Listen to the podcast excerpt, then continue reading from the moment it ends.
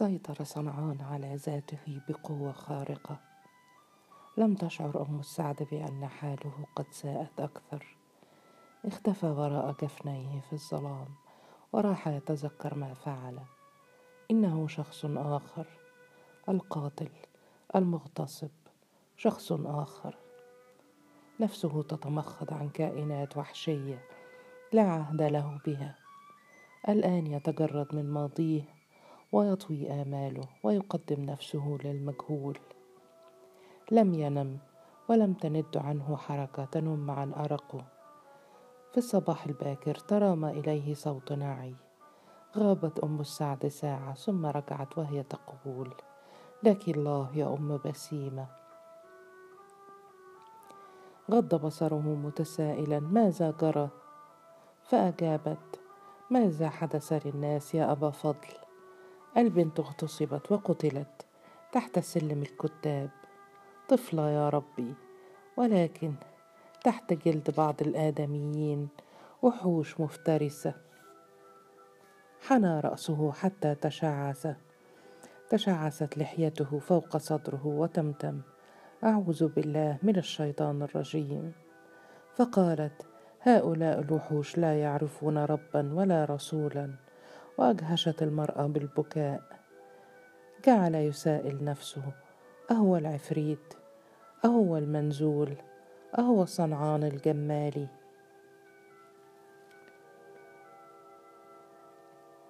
خواطر الحي كلها هائجة الجريمة حديث الحي التجاري كله. قال له إبراهيم العطار وهو يجدد له الدواء الجرح لم يندمل ولكن زال خطره. ثم وهو يلف ساعده بالشاش سمعت بالجريمة فقال بامتعاض أعوذ بالله. فقال إبراهيم المجرم ليس آدميا أبناؤنا يتزوجون في حال بلوغهم. فقال إنه مجنون ولا شك. قال إبراهيم أو إنه أحد الصعاليك العاجزين عن الزواج إنهم يزحمون الطرقات كالكلاب الضالة. فتساءل العطار متهكما كثيرون يرددون ذلك. فقال ماذا يفعل علي السلولي في دار الإمارة؟ ارتجف لدى ذكر الاسم وتذكر العهد المعلق كالسيف فوق رأسه ولكن جاره قال مشغول بمصالحة الخاصة وإحصاء الهدايا والرشاوي. فقال العطار فضله علينا نحن التجار غير منكور ولكن عليه أن يتذكر واجبه الأصلي لا يبقى لنا. فذهب وهو يقول لا تأمن لهذه الدنيا يا إبراهيم.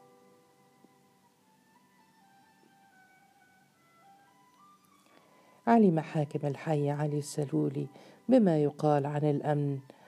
من كاتم سره بطيشة مرجان خشي أن تترامى الأقوال إلى الوزير دندان فيرفعها إلى السلطان.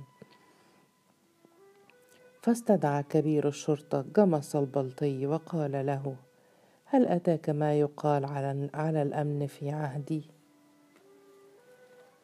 لم يتغير هدوء كبير الشرطة الباطني.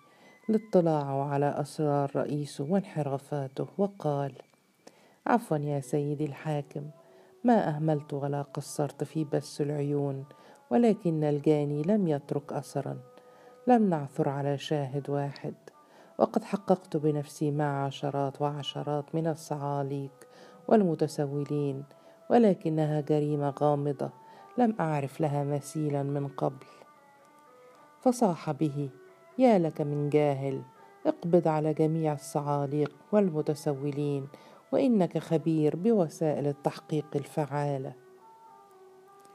فقال جمص بحذر ليس لدينا من السجون ما يتسع لهم. فقال الحاكم محنقا أي سجون يا هذا؟ أتريد أن تلزم بيت المال تلزم بيت المال بإطعامهم. سقهم إلى الخلاء استعن بالجند.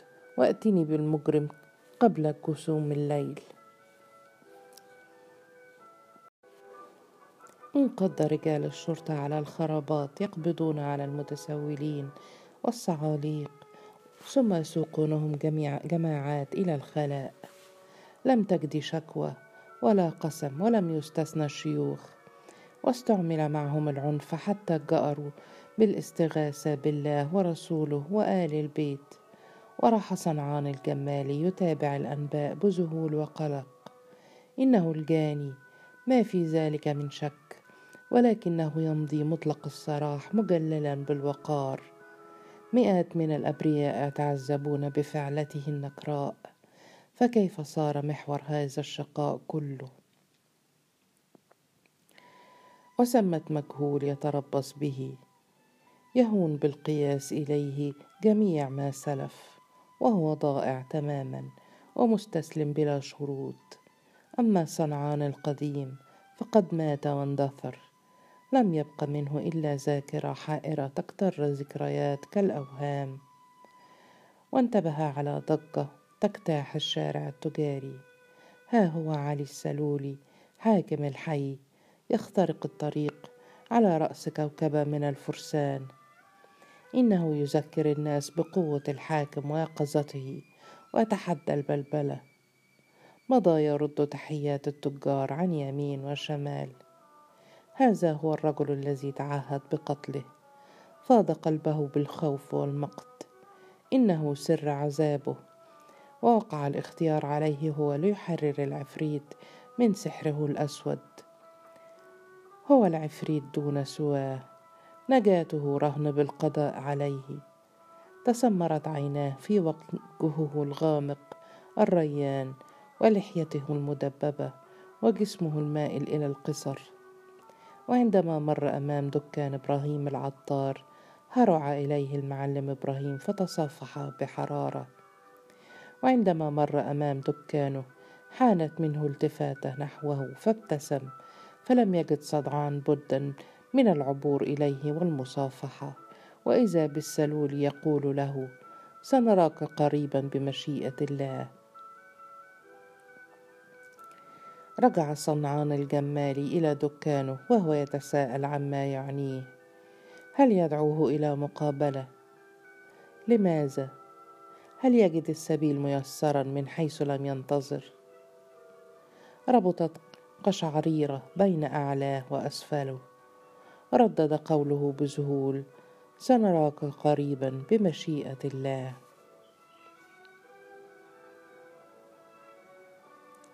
ولما أخلد إلى النوم ليلا هيمن عليه الوجود الآخر وسمع الصوت يقول متهكما تأكل وتشرب وتنام وعلي أنا الصبر.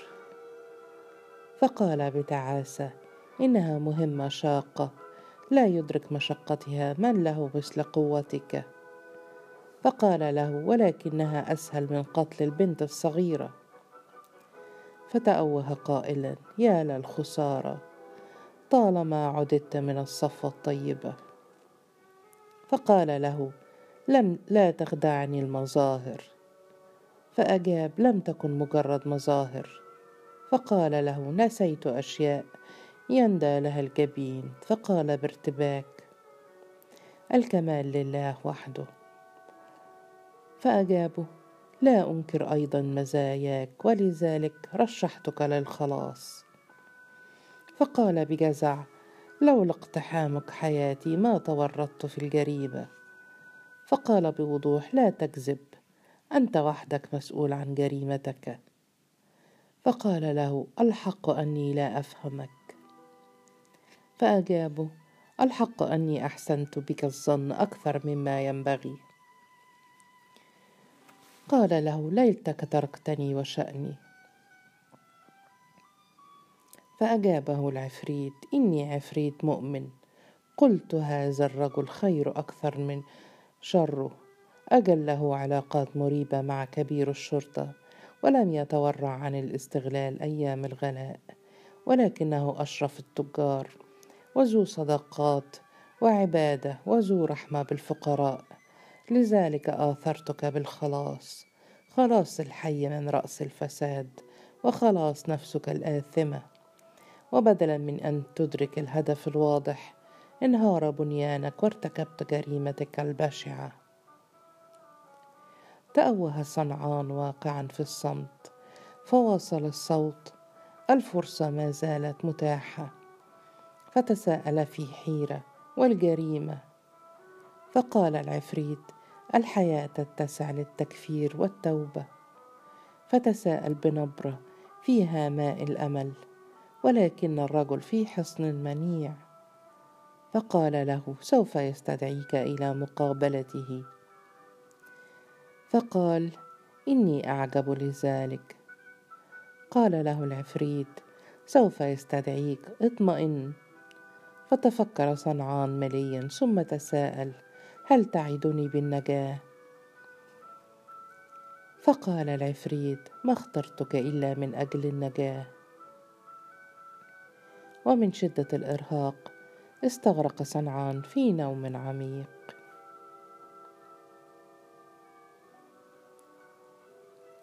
كان يتأهب للذهاب إلى المقهى عندما قالت أم السعد رسول من قبل الحاكم ينتظرك في المنظرة.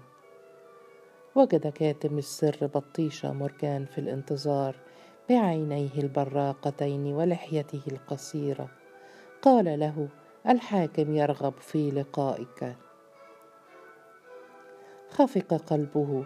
أدرك أنه ذاهب لارتكاب أخطر جريمة في تاريخ الحي.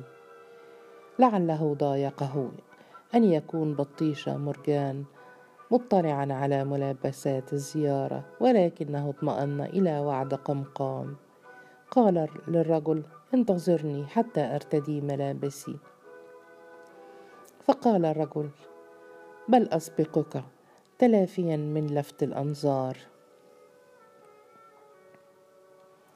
إذا فالرجل يحرص على سرية المقابلة ميسرا بذلك مهمته وراح يتدهن بالمسك.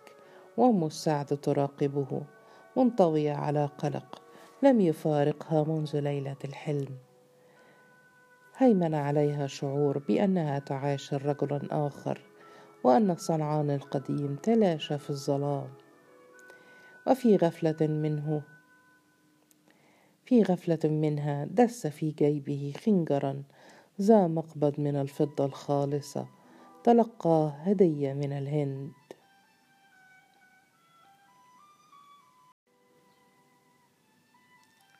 استقبله علي السلولي في جوسكه الصيفي بحديقة الإمارة.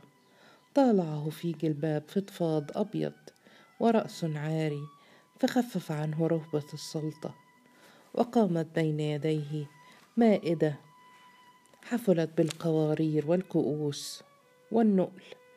فبسط له المؤانسة والقرب. أجلسه على وسادة إلى جانبه مستبقيا مرجان بطيشة وقال أهلا بك يا معلم صنعان تاجر أصيل وإنسان كريم. فتمتم صنعان مداريا ارتباكه بابتسامة الشكر لك يا نائب السلطان.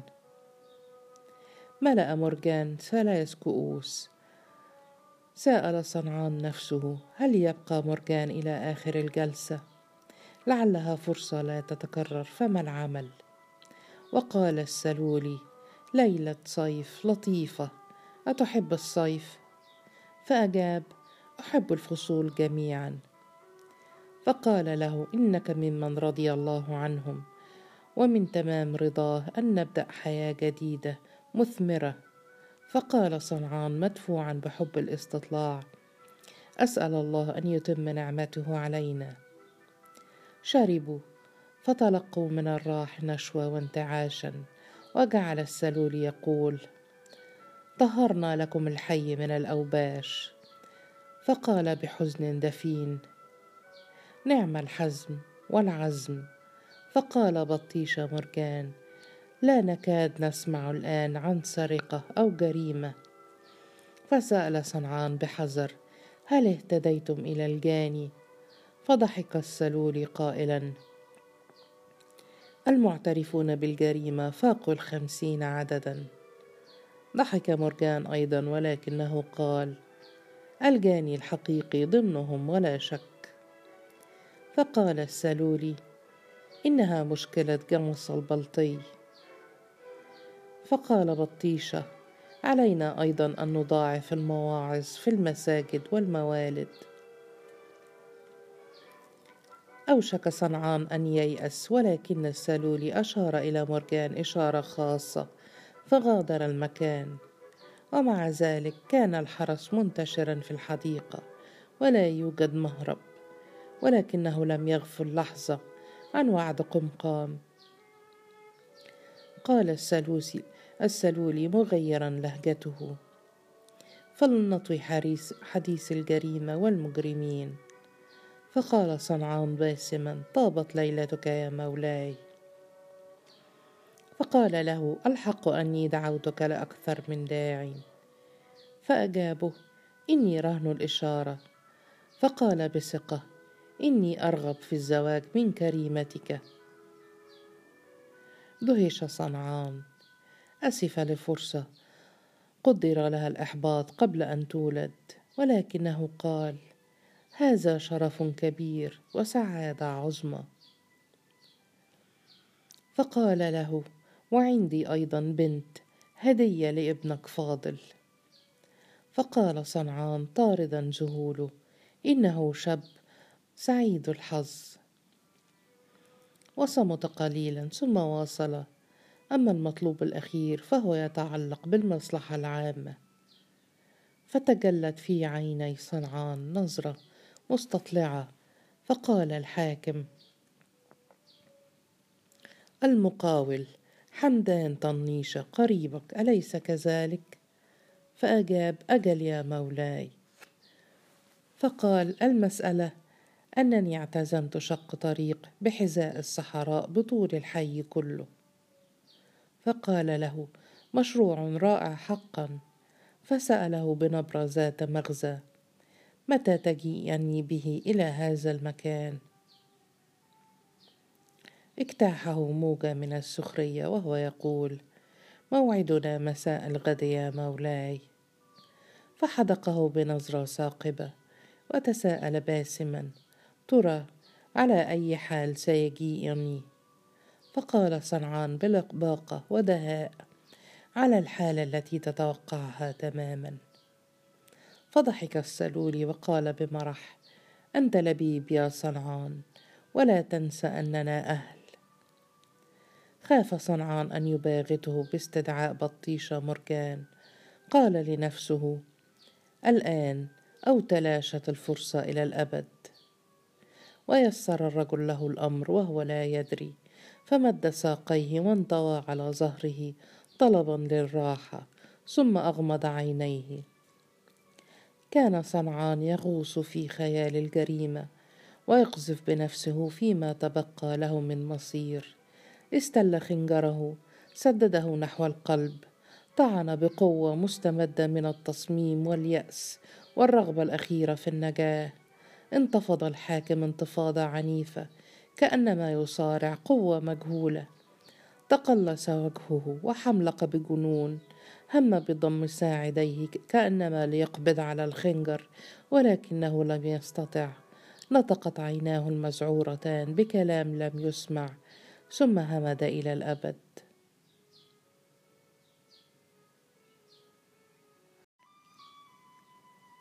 حملق في الخنجر غائب النصل والدم المتدفق وهو يرتجف. انتزع عينيه بمشقة. ونظر نحو الباب المغلق بخوف شديد. تمزق الصمت بنبض صدغيه ولأول مرة يلمح القناديل المعلقة في الأركان.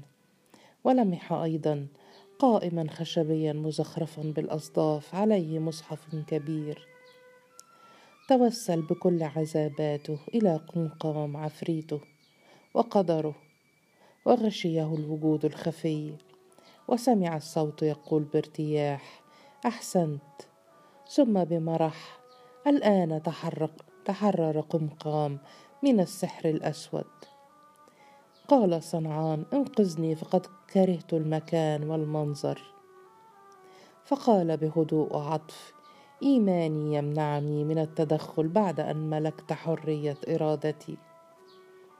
فقال بجزع لا أفقه معنى لما تقول. فقال له العفريت عيبك يا صنعان أنك لا تفكر كانسان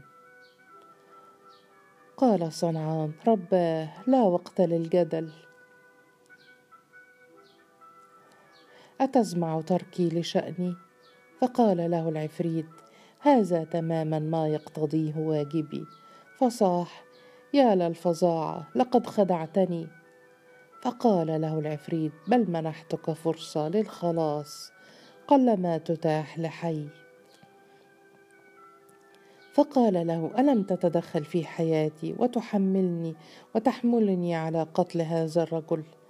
قال له العفريت كنت راغبا بحرارة في التحرر من شر السحر الأسود فاخترتك لإيمانك رغم تأرجحك بين الخير والشر. قدرت أنك أولى من غيرك بإنقاذ حيك ونفسك. فقال بيأس لكنك لم توضح لي أفكارك. فقال له وضحتها بالقدر الكافي لمن يفكر. فقال مكر غير محمود من قال إني مسؤول عن الحي؟ أجابه العفريت إنها أمانة عامة لا يجوز أن يتبرأ منها إنسان أمين. ولكنها منوطة اولا بأمثالك ممن لا يخلون من نوايا طيبة. قال له صنعان ألم تنقذني من ورطتي تحت سلم الكتاب؟ أجابه العفريت بلى عز علي أن تنتهي بسبب. من تدخلي أسوأ نهاية لا أمل فيها لتكفير أو توبة فارتأيت أن أمنحك فرصة جديدة. فقال له وها قد قمت بما عاهدتك عليه فوجب عليك إنقاذي. قال العفريت إذا تكون مؤامرة. دورك فيها دور الآلهة وتقف الجداره والتكفير والتوبة والخلاص. فركع على ركبتيه قائلا بتوسل. ارحمني وأنقذني. قال له العفريت لا تبدد تضحيتك في الهواء. قال له إنه مصير أسود. أجابه العفريت فاعل الخير لا تكربه العواقب. هتف بذعر لا أريد أن أكون بطلا. فقال قمقام بأسى كن بطلا يا صنعان هذا قدرك. ومضى الصوت يتلاشى وهو يقول استودعتك الله واستغفره لي ولك. ندت عن صنعان صرخة ترامت إلى بطيشة مرجان ورجال الحرس في الخارج.